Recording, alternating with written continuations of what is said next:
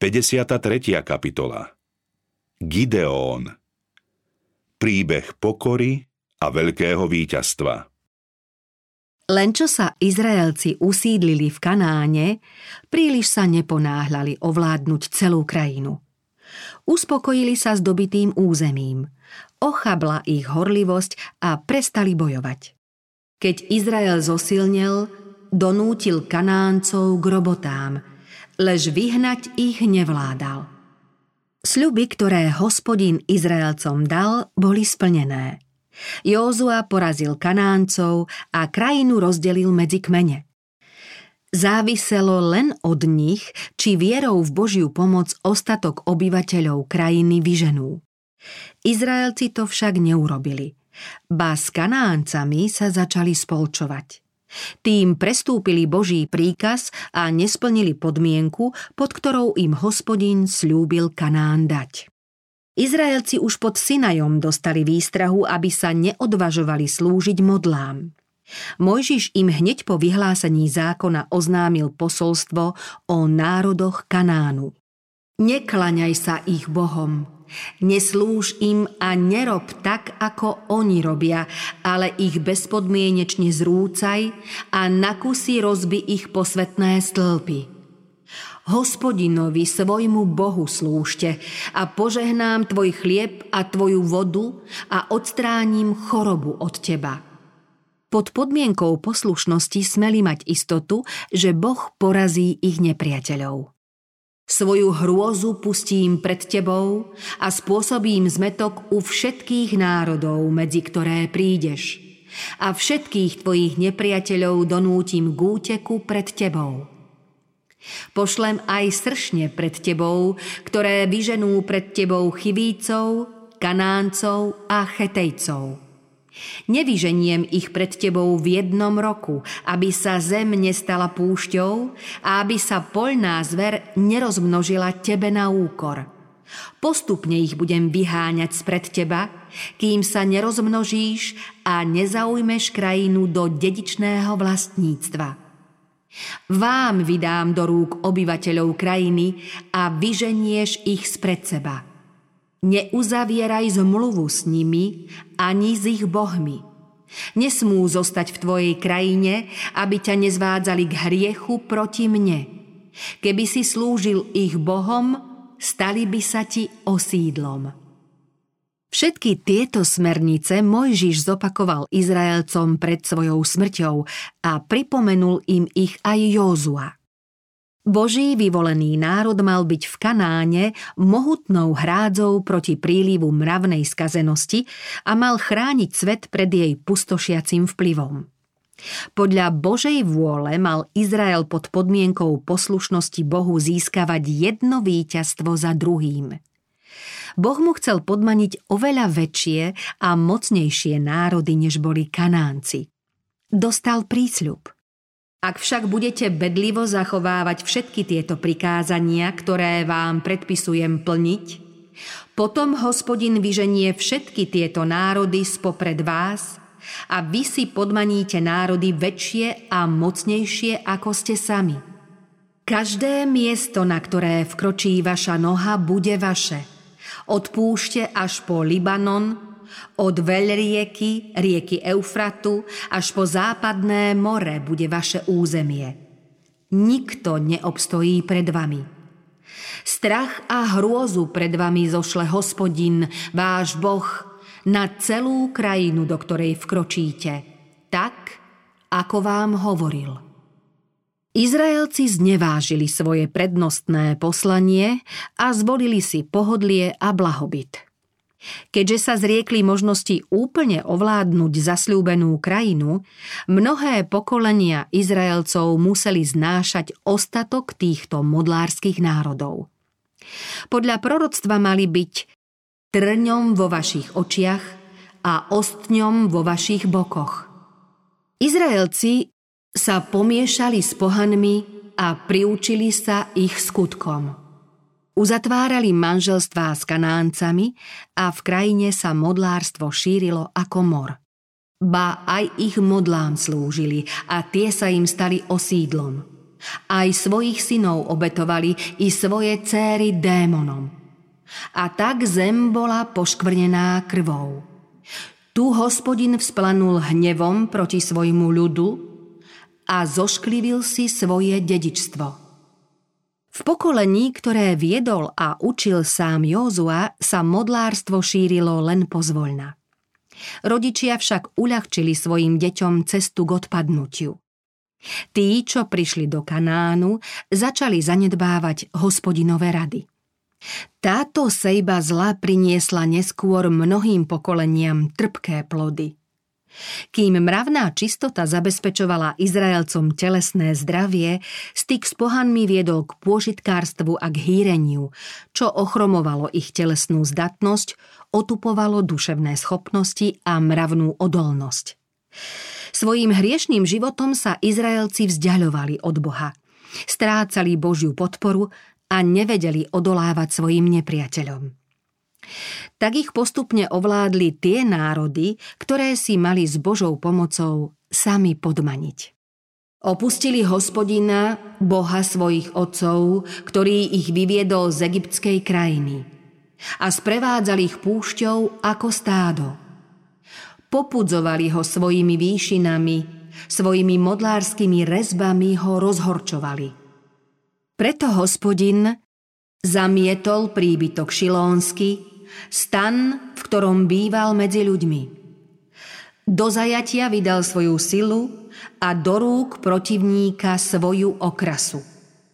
Hospodin sa však ani potom nevzdal svojho ľudu. Medzi Izraelcami sa vždy našli tí, čo zostali verní hospodinovi a on z času na čas vyzval verných a statočných mužov, aby porazili modloslužbu a vyvolený národ zbavili nepriateľov. Keď však už Izraelci po smrti svojho vodcu necítili jeho autoritu, pozvoľna sa začali vrácať k svojim modlám. Po úpadku vždy znova prichádzal trest, potom pokánie a vyslobodenie. Povolanie Gideóna Izraelcov postupne utláčali králi Mezopotámie, kráľ Moábsky, potom Filištínci, Kanánci z Aškódu pod vedením Sísera. Ako osloboditelia svojho národa vystúpili Otniel, Šamgar a Ehud, Debora a Barák. Ale Izraelci robili, čo sa nelúbilo hospodinovi – Hospodin ich vydal na sedem rokov do rúk Midiáncov. Utláčatelia však dosiaľ tiesnili len kmene východne od Jordánu, ale teraz zasiahli všetkých. Úhlavnými nepriateľmi Izraelcov boli vždy Amálekovci, sídliaci na juhu Kanánu a Midianci na ich východnej hranici s rozsiahlou púšťou za ňou. Kým žil Mojžiš, Midiánci boli takmer vyhubení. Odvtedy sa však veľmi rozmnožili a zosilneli. Nikdy neprestali túžiť po odvete a keď hospodin prestal nad Izraelom držať svoju ochrannú ruku, využili príležitosť. Svojimi lúpežnými prepadmi trápili nielen kmene Izraelcov na východ od Jordánu, ale celú krajinu. Divokí a násilnícky obyvatelia púšte prišli v takom množstve ako kobylky aj so svojimi stádami a zaplavili krajinu. Od Jordánu až po filištínsku rovinu sa šírili celou krajinou ako zhubný mor.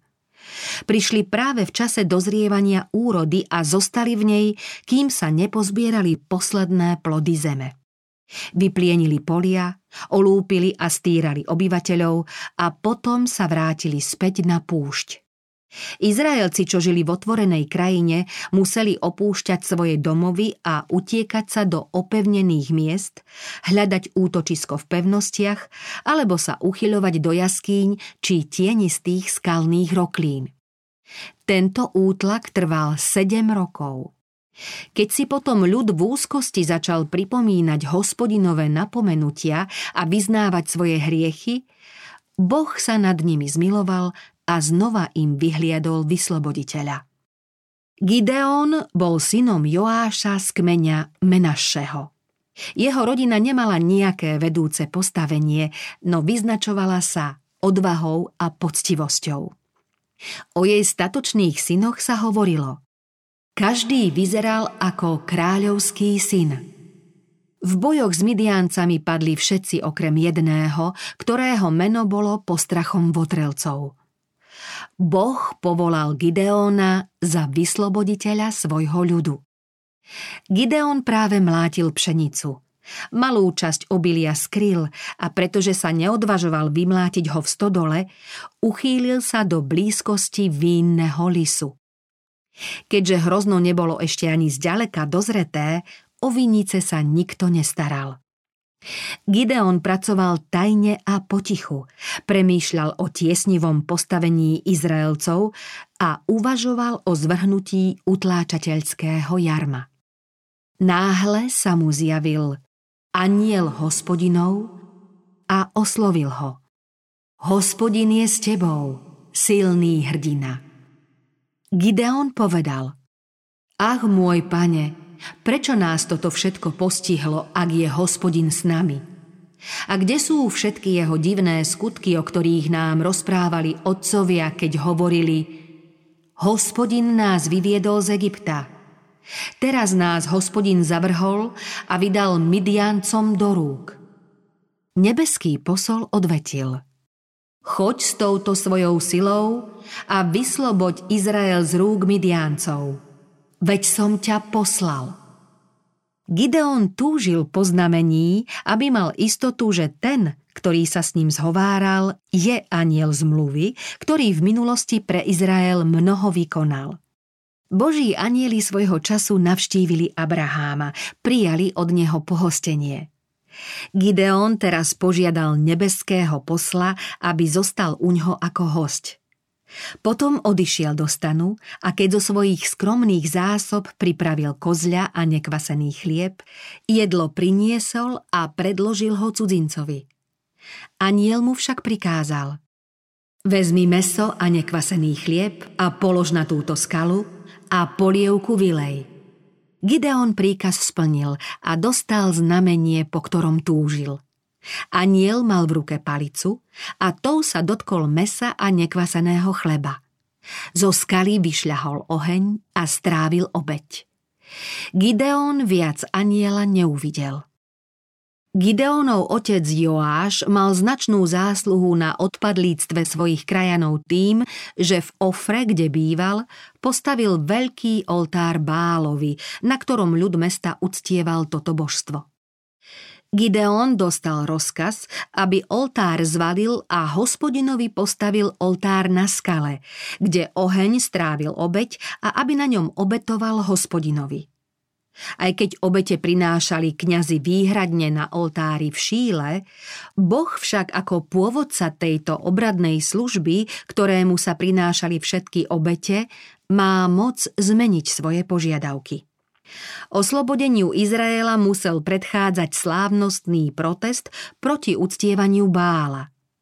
Gideon musí vyhlásiť vojnu modloslužbe skôr, než vytiahne do boja proti nepriateľom svojho národa. Gideon svedomito splnil Boží príkaz.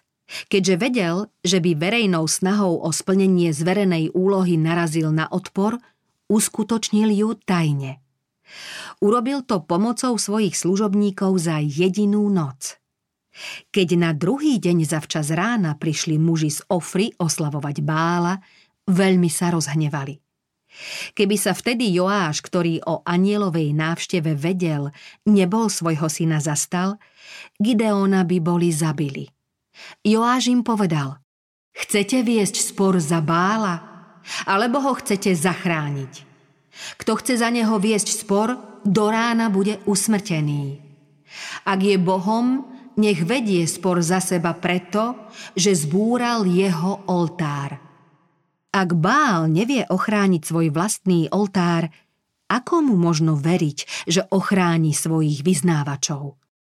Vyznávači Bála sa zriekli myšlienky zabiť Gideóna.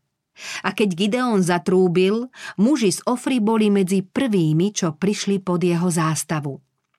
Gideon vyslal poslov k svojmu vlastnému kmeňu Menaše, Gašerovi, Zebulúnovi a k Naftálimu a aj tí im vyšli v ústrety. Gideon sa neodvažoval ísť na čele vojska, kým nebude mať ďalší dôkaz Božieho povolania vykonať túto úlohu a kým nebude mať istotu, že hospodin mu bude pomáhať.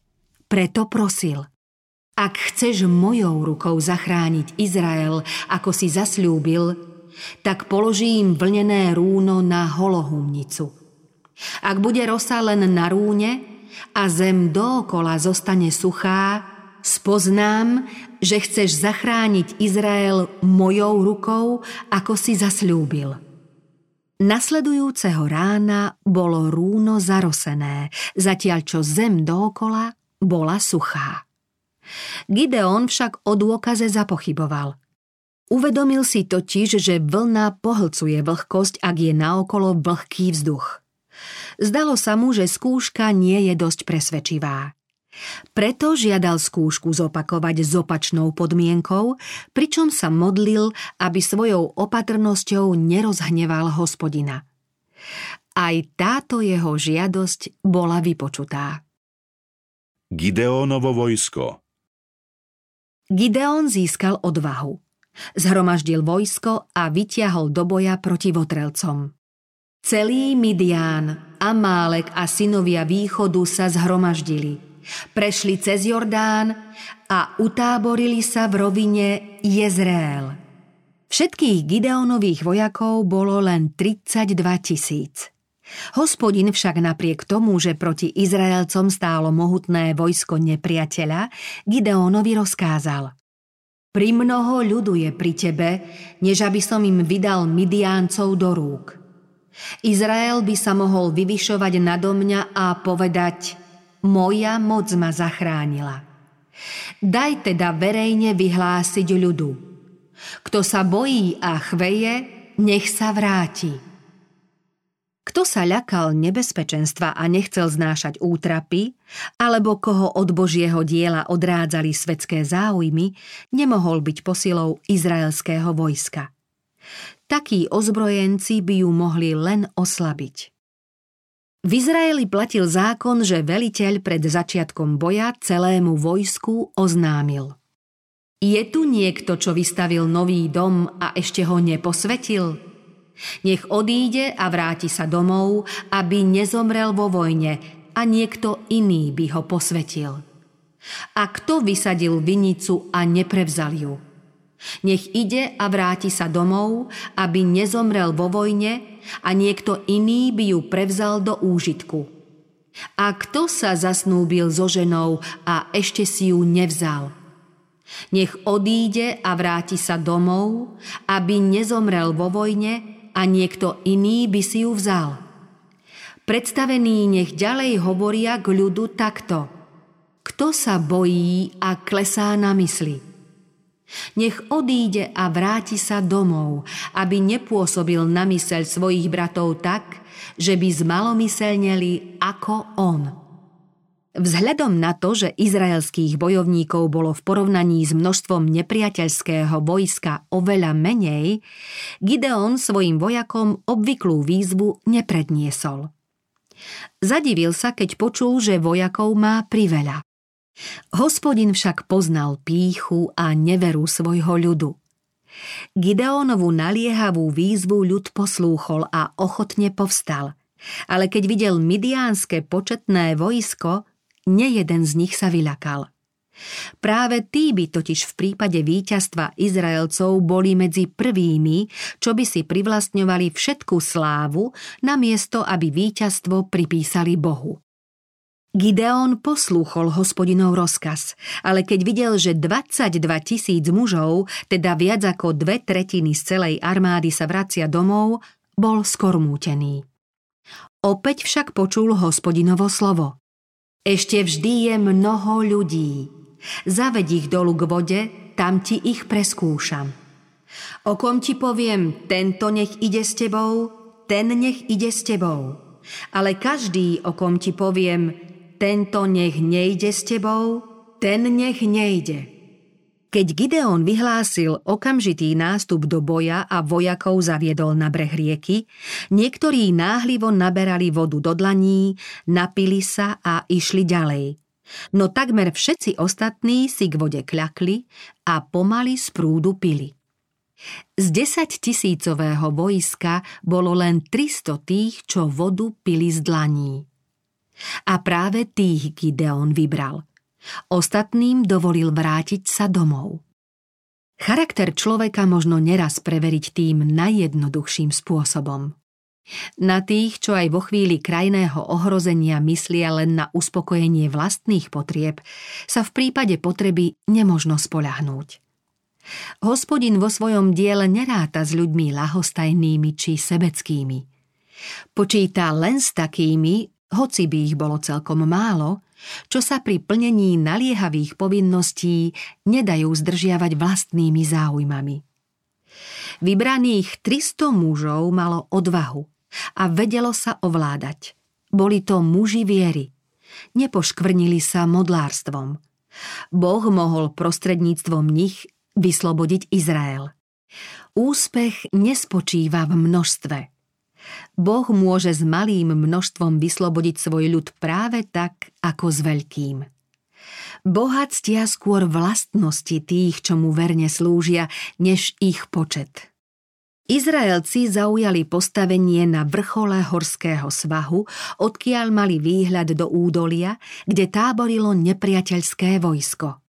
Midian, Amálek a všetci synovia východu zaplavili údolie v takom množstve ako kobylky a ich ťav bolo bez počtu tak, ako mnoho je piesku na morskom brehu. Gideon sa zachvel pri pomyslení na zajtrajší boj. Hospodin ho však oslovil v noci a kázal mu, aby so svojím sluhom Purom zišiel do tábora Midiáncov, kde bude počuť niečo, čo ho povzbudí. Gideon poslúchol a keď v tme ticho čakal, počul, ako jeden vojak svojmu druhovi rozpráva, čo sa mu prisnilo. Mal som sen. Peceň jačmenného chleba sa kotúľal do tábora Midiáncov, prišiel k stanu a narazil naň. Ten padol a prevrátil sa a zostal ležať. Jeho druh mu odpovedal a tie slová povzbudili ukrytého poslucháča. To nie je nič iné ako meč Izraelca Gideóna, syna Joášovho. Boh mu vydal do rúk Midiáncov s celým táborom. Gideon poznal Boží hlas, ktorý ho oslovil ústami týchto midiánskych cudzincov. Vrátil sa k svojmu malému vojsku, ktoré viedol a povedal Horsa, hospodin vám vydal tábor midiáncov do rúk. Výťazný boj Gideon na Boží príkaz pripravil plán a hneď šiel do boja. 300 mužov svojho vojska rozdelil na tri skupiny. Každý muž dostal trúbu a fakľu v hlinenom čbáne. Potom vojsko rozostavil tak, aby sa mohlo z rôznych strán priblížiť k táboru Midiáncov. Keď Gideon na znamenie zatrúbil, v nočnom tichu začali všetci vojaci trúbiť. Potom rozbili čbány a s horiacimi fakľami zaútočili na nepriateľa s mohutným vojnovým pokrikom za hospodina a Gideóna. Krik zobudil spiace vojsko. Všade bolo vidieť svetlo horiacich fakiel. Zo všetkých strán znel zvuk trúb, sprevádzaný pokrikom útočníkov. Midiancov ovládol strach. Nazdávali sa, že ich prepadla obrovská armáda. Zúfalým krikom a útekom si zachraňovali život, pričom vlastných spolubojovníkov pokladali za nepriateľov a začali sa navzájom zabíjať. Len čo sa rozniesla správa o víťazstve, vrátili sa izraelskí vojaci, čo pred bojom odišli domov a aj oni začali prenasledovať zmetených nepriateľov na úteku. Midianci bežali k Jordánu v nádeji, že sa im podarí dostať sa domov na druhú stranu rieky. Gideon vyslal poslov Gefraimovcom s výzvou, aby utekajúcim Midiancom zahatali prechod cez rieku v južnej časti Jordánu. On zatiaľ s 300 mužmi, ktorí boli s ním, ale boli ustatí a hladní, Prešiel cez rieku a nemilosrdne prenasledoval tých, čo sa dostali na druhý breh. Prepadol dve midiánske kniežatá, Zebacha a Calmunnu, veliteľov vojska na úteku s 15 tisícami mužov, rozprášil ich vojsko, zajal ich vodcov a dal ich usmrtiť. V tomto boji padlo takmer 120 tisíc votrelcov. Midianci boli porazení a s Izraelcami sa už nikdy nepustili do boja. Správa o Bohu Izraelcov, ktorý svojmu národu znova pomohol, sa rozniesla široko ďaleko. Zdesenie okolitých národov, ktoré sa dozvedeli, ako jednoducho Izraelci zvíťazili nad smelým a bojovným národom, sa nedá popísať. Význam pokory Bohom vyvolený vodca, ktorý porazil Midiancov, nezaujímal v Izraeli nejaké zvláštne postavenie. Nebol vládcom ani kňazom či levítom. V dome svojho otca sa pokladal sám za posledného. Boh v ňom však videl muža odvážneho a verného.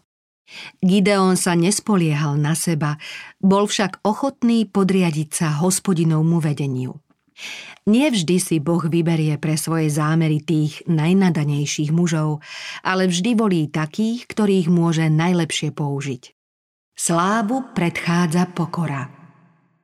Hospodin môže najúčinnejšie pôsobiť prostredníctvom tých, čo si uvedomujú svoje nedostatky a pritom sa spoliehajú na Boha ako na svojho vodcu a zdroj sily. Boh vie ich slabosť svojou mocou zmeniť na silu a z ich nevedomosti urobiť múdrosť. Keby Boží ľud bol naozaj pokorný, hospodin by mohol preň urobiť oveľa viac.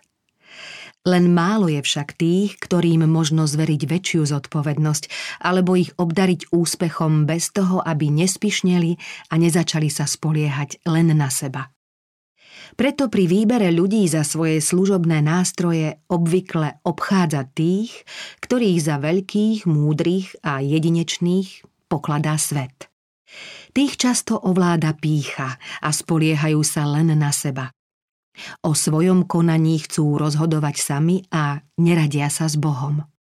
V obyčajnom trúbení Józuovho vojska pri múroch Jericha a v malom počte Gideónových bojovníkov pred midiánskym vojskom sa Božia moc prejavila tak výrazne, že zdolala silu Božích nepriateľov. Aj ten najdômyselnejší ľudský plán zlyhá, ak sa neopiera o Božiu moc a múdrosť. Na druhej strane môžu dobre skončiť aj tie najnesľubnejšie plány, ak ich sprevádza Božie požehnanie a ak sa uskutočnia v pokore a s vierou. Viera a poslušnosť voči Božej vôli majú pre kresťana v duchovnom boji ten istý význam, aký mal i pre Józú a Gideona v ich boji proti Kanáncom. Boh Opätovnými prejavmi svojej moci v záujme Izraelcov chcel v tomto ľude prebudiť dôveru, aby v každej tiesni hľadali pomoc len u ňoho.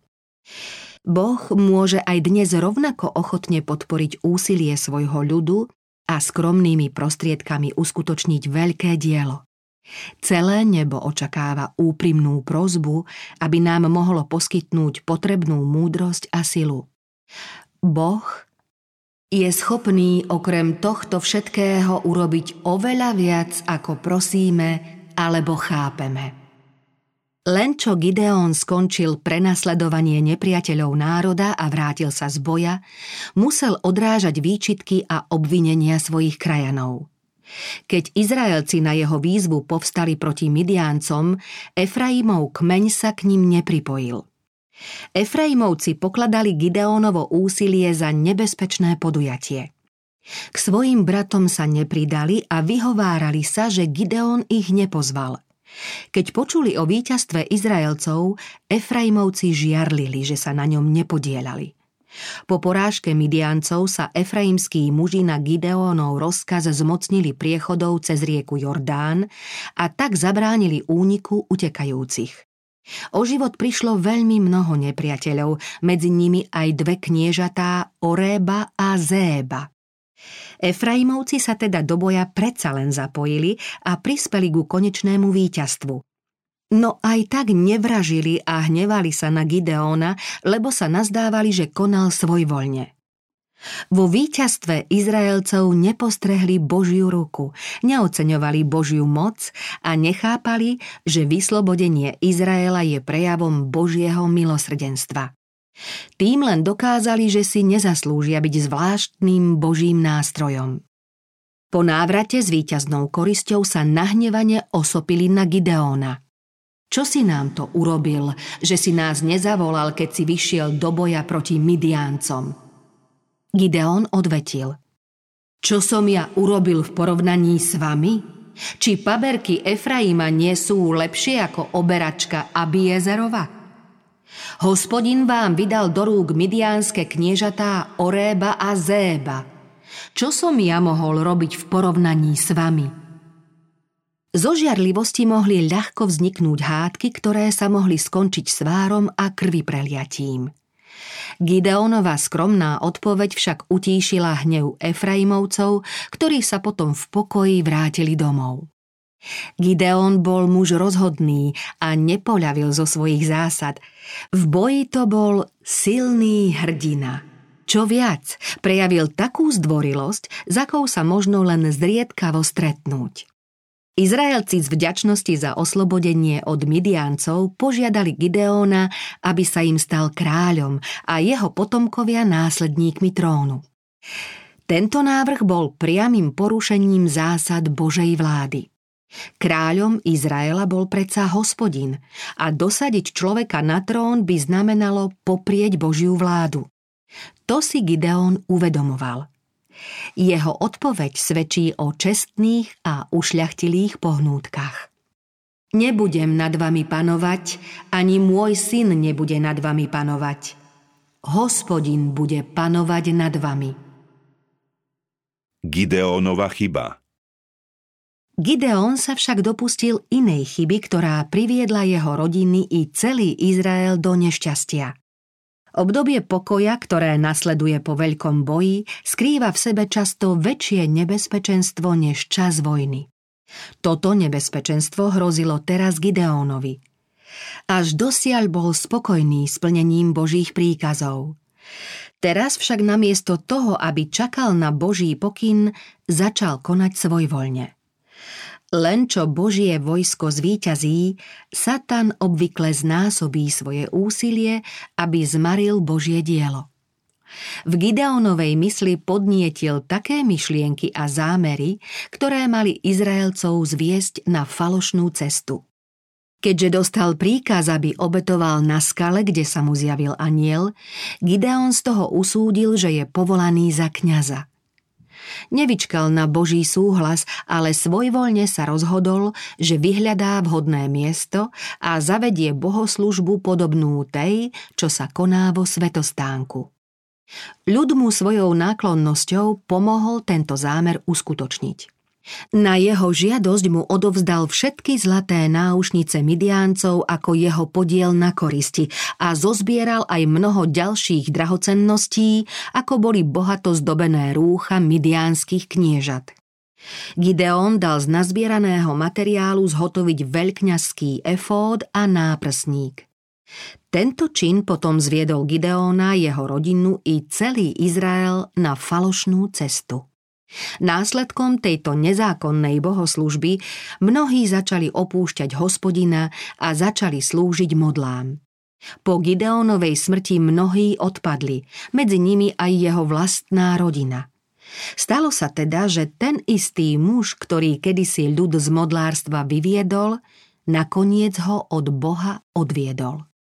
Len málo kto si uvedomuje, aký ďaleko siahli vplyv majú slová a činy. Chyby a omily rodičov mávajú často ten najzhubnejší vplyv na ich deti a deti ich detí, aj keď pôvodcovia chýb sú už dávno v hrobe. Každý človek určitým spôsobom ovplyvňuje druhých a za následky tohto vplyvu je zodpovedný. Slová a skutky sú nákazlivé a náš pozemský život bude v nich zjavný ešte dlho po našej smrti. Vplyv našich slov a skutkov ovplyvní nás samých buď blahodarne alebo zhubne. Premýšľaním o tom prichádzame k poznaniu vážnosti života a to by nás malo viesť k pokornej modlitbe s prozbou, aby nás viedla Božia múdrosť. Na cestie môžu zvádzať aj ľudia vysoko postavení. Míliť sa môže aj ten najmúdrejší a potknúť sa môže aj ten najsilnejší. Cestu nám vždy musí osvecovať nebeské svetlo. Istý môžeme byť len vtedy, keď sa bezvýhradne odovzdáme tomu, ktorý povedal Nasleduj ma. Nestálosť Izraela Po Gideonovej smrti Izraelci nepamätali na hospodina, svojho boha, ktorý ich vyslobodil z rúk všetkých okolitých nepriateľov a neukázali vďačnosť ani voči domu Jerubála Gideóna za všetko dobré, čo preukázal Izraelu. Zabudli, čo všetko pre nich urobil ich sudca a vysloboditeľ Gideón a za čo všetko by mu mali byť vďační. A za svojho kráľa prijali Gideónovho nemanželského syna Abímelecha, ktorý v túžbe po upevnení moci usmrtil okrem jedného všetky Gideónové zákonité deti. Keď sa človek zriekne Božej bázne, čoskoro sa pripraví aj o česť a poctivosť. Kto uznáva Božie milosrdenstvo, uzná aj tých, čo ako Gideon slúžia Božiemu ľudu. Od ľudu, ktorý prejavil toľkú nevďačnosť voči Bohu, sa dalo očakávať kruté zaobchádzanie s Gideonovou rodinou. Po Abimelechovej smrti vládli sudcovia, čo sa báli Boha a za istý čas vedeli odolávať nákaze modlárstva. Netrvalo však dlho a ľud sa vrátil k zvyklostiam okolitých pohanských národov. V prostredí severných kmeňov boli mnohí ctitelia sírskych a sidónskych bohov. Na juhozápade odvrátili srdce Izraelcov od boha ich otcov modly filištíncov, na východe modly Moábcov a Ammóncov. Trest za odpadnutie nedal na seba dlho čakať. Amonci si podmanili východné kmene, prekročili Jordán a vtrhli na územie Júdovo a Efraimovo. Z prímorských nížin podnikali svoje lúpeživé nájazdy filištínci, ktorí široko ďaleko párili a drancovali krajinu. Zdalo sa, že Izrael sa znova dostal pod nadvládu bezohľadných nepriateľov. Ľud sa znova obracal o pomoc k Bohu, ktorého zradil a tým ho zradne urazil. Izraelci opäť volali k hospodinovi. Hrešili sme proti tebe, lebo sme opustili nášho Boha a slúžili bálom. Trápenie však nemožno stotožniť s opravdivým pokáním. Ľudia sa trápili, lebo svojimi hriechmi si pripravili utrpenie, ale nie preto, že prestupovaním svetého Božieho zákona zneúctili Boha. Skutočné pokánie je viac než len ľútosť nad spáchaným hriechom. Je to rozhodné odvrátenie sa od zla. Hospodin odpovedal Izraelcom ústami proroka. Či vás neutláčali egyptiania, amorejci, ammónci, filištínci, sidónci, amálekovci a midianci? Ale keď ste volali ku mne, vyslobodil som vás z ich rúk – ale vy ste ma opustili a slúžili ste iným bohom. Preto ani ja vás viac nebudem zachraňovať. Chodte a volajte o pomoc k bohom, ktorých ste si vyvolili. Oni nech vás zachránia v čase vášho súženia. Tieto vážne a výstražné slová upozorňujú na budúcnosť a pripomínajú inú scénu. Veľký deň posledného súdu – keď tí, čo odmietli Božie milosrdenstvo a pohrdali Božou milosťou, budú stáť tvárou v tvár Božej spravodlivosti. Pred týmto súdom sa budú musieť zodpovedať všetci, ktorým Boh prepožičal hrivnú času, prostriedkov i schopností a oni tým slúžili božstvám tohto sveta. Kvôli výhodám a pôžitkom zradili svojho verného a milujúceho priateľa – Chvíľami sa utiekali k Bohu, ale svet ich omámil svojim bláznostvom a zvodmi. Nehanebné zábavy, výstredná móda a uspokojovanie hriešných žiadostí ich zatvrdili a otupili im svedomie do tej miery, že hlas pravdy nepočuli. Zabudli na povinnosť. Večné hodnoty stratili pre nich akúkoľvek cenu, takže vôbec netúžili prinášať obeď tomu, ktorý človeka tak štedro obdarúva. V čase žatvy však zožnú, čo zasiali. Božia múdrosť vraví, pretože ste sa zdráhali, keď som volala a nik si nevšimol, keď som vystierala ruku, nedbali ste na moju radu a na moje karhanie ste nič nedali, keď sa priženie hrôza ako príval a privalí nešťastie ako výchrica, keď doľahne na vás úzkosť a súženie, vtedy ma budú volať, ale sa neohlásim. Hľadať ma budú, ale nenájdu. Pretože nenávideli poznanie, nevyvolili si bázeň pred hospodinom, moju radu nechceli, zavrhli všetko moje karhanie – Teraz budú jesť z ovocia svojich ciest a nasítia sa svojimi zámermi. Kto však mňa počúva, bude bezpečne bývať, bez starosti, bez strachu pred nešťastím. Izraelci sa potom pokorili pred hospodinom. Vtedy odstránili cudzích bohov spomedzi seba a slúžili hospodinovi. Božie lásky plné srdce sa obmekčilo. Vtedy ho bieda Izraela dojala. Aký zhovievavý je náš milosrdný Boh. Keď sa Boží ľud zriekol hriechov, ktoré ho vzdialovali od Boha, vypočul ich modlitby a hneď im pomohol. Izraelcom poslal Jefteho z Giládu, ktorý Amóncom vyhlásil vojnu a celkom ich vyhubil. Nepriatelia 18 rokov utláčali Izraelcov. Na poučenie z utrpenia však čoskoro zabudli. Keď Boží ľud nanovo začal páchať neprávosti, hospodin dopustil, aby ho utláčal najmocnejší nepriateľ, filištínci. Izraelci dlhé roky znášali ustavičné nájazdy tohto krutého výbojného národa a za istý čas boli pod jeho nadvládou. Postupne sa však pomiešali s týmito modlármi, zúčastňovali sa ich zábav a modloslúžieb do tej miery, že nakoniec akoby s nimi mali spoločné záujmy i zmýšľanie. Neskôr sa títo zdanliví priatelia Izraelcov stali ich úhlavnými nepriateľmi, ktorí sa ich všemožne snažili vyhubiť.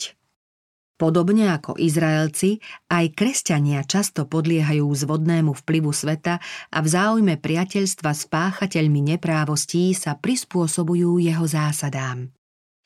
Nakoniec však zistia, že títo zdanliví priatelia sú ich najnebezpečnejšími nepriateľmi. Písmo jasne hovorí, že medzi Božím ľudom a svetom nie je to nejakej zhody. Bratia, nedívte sa, ak vás svet nenávidí náš spasiteľ povedal Vedzte, že mňa nenávidel prv ako vás. Satan používa neveriacich, aby pod maskou priateľstva zviedol veriacich do hriechu a mohol ich odlúčiť od Boha. Keď ich zbavil ochrany, potom použije svojich stúpencov proti nim, aby ich celkom zahubil.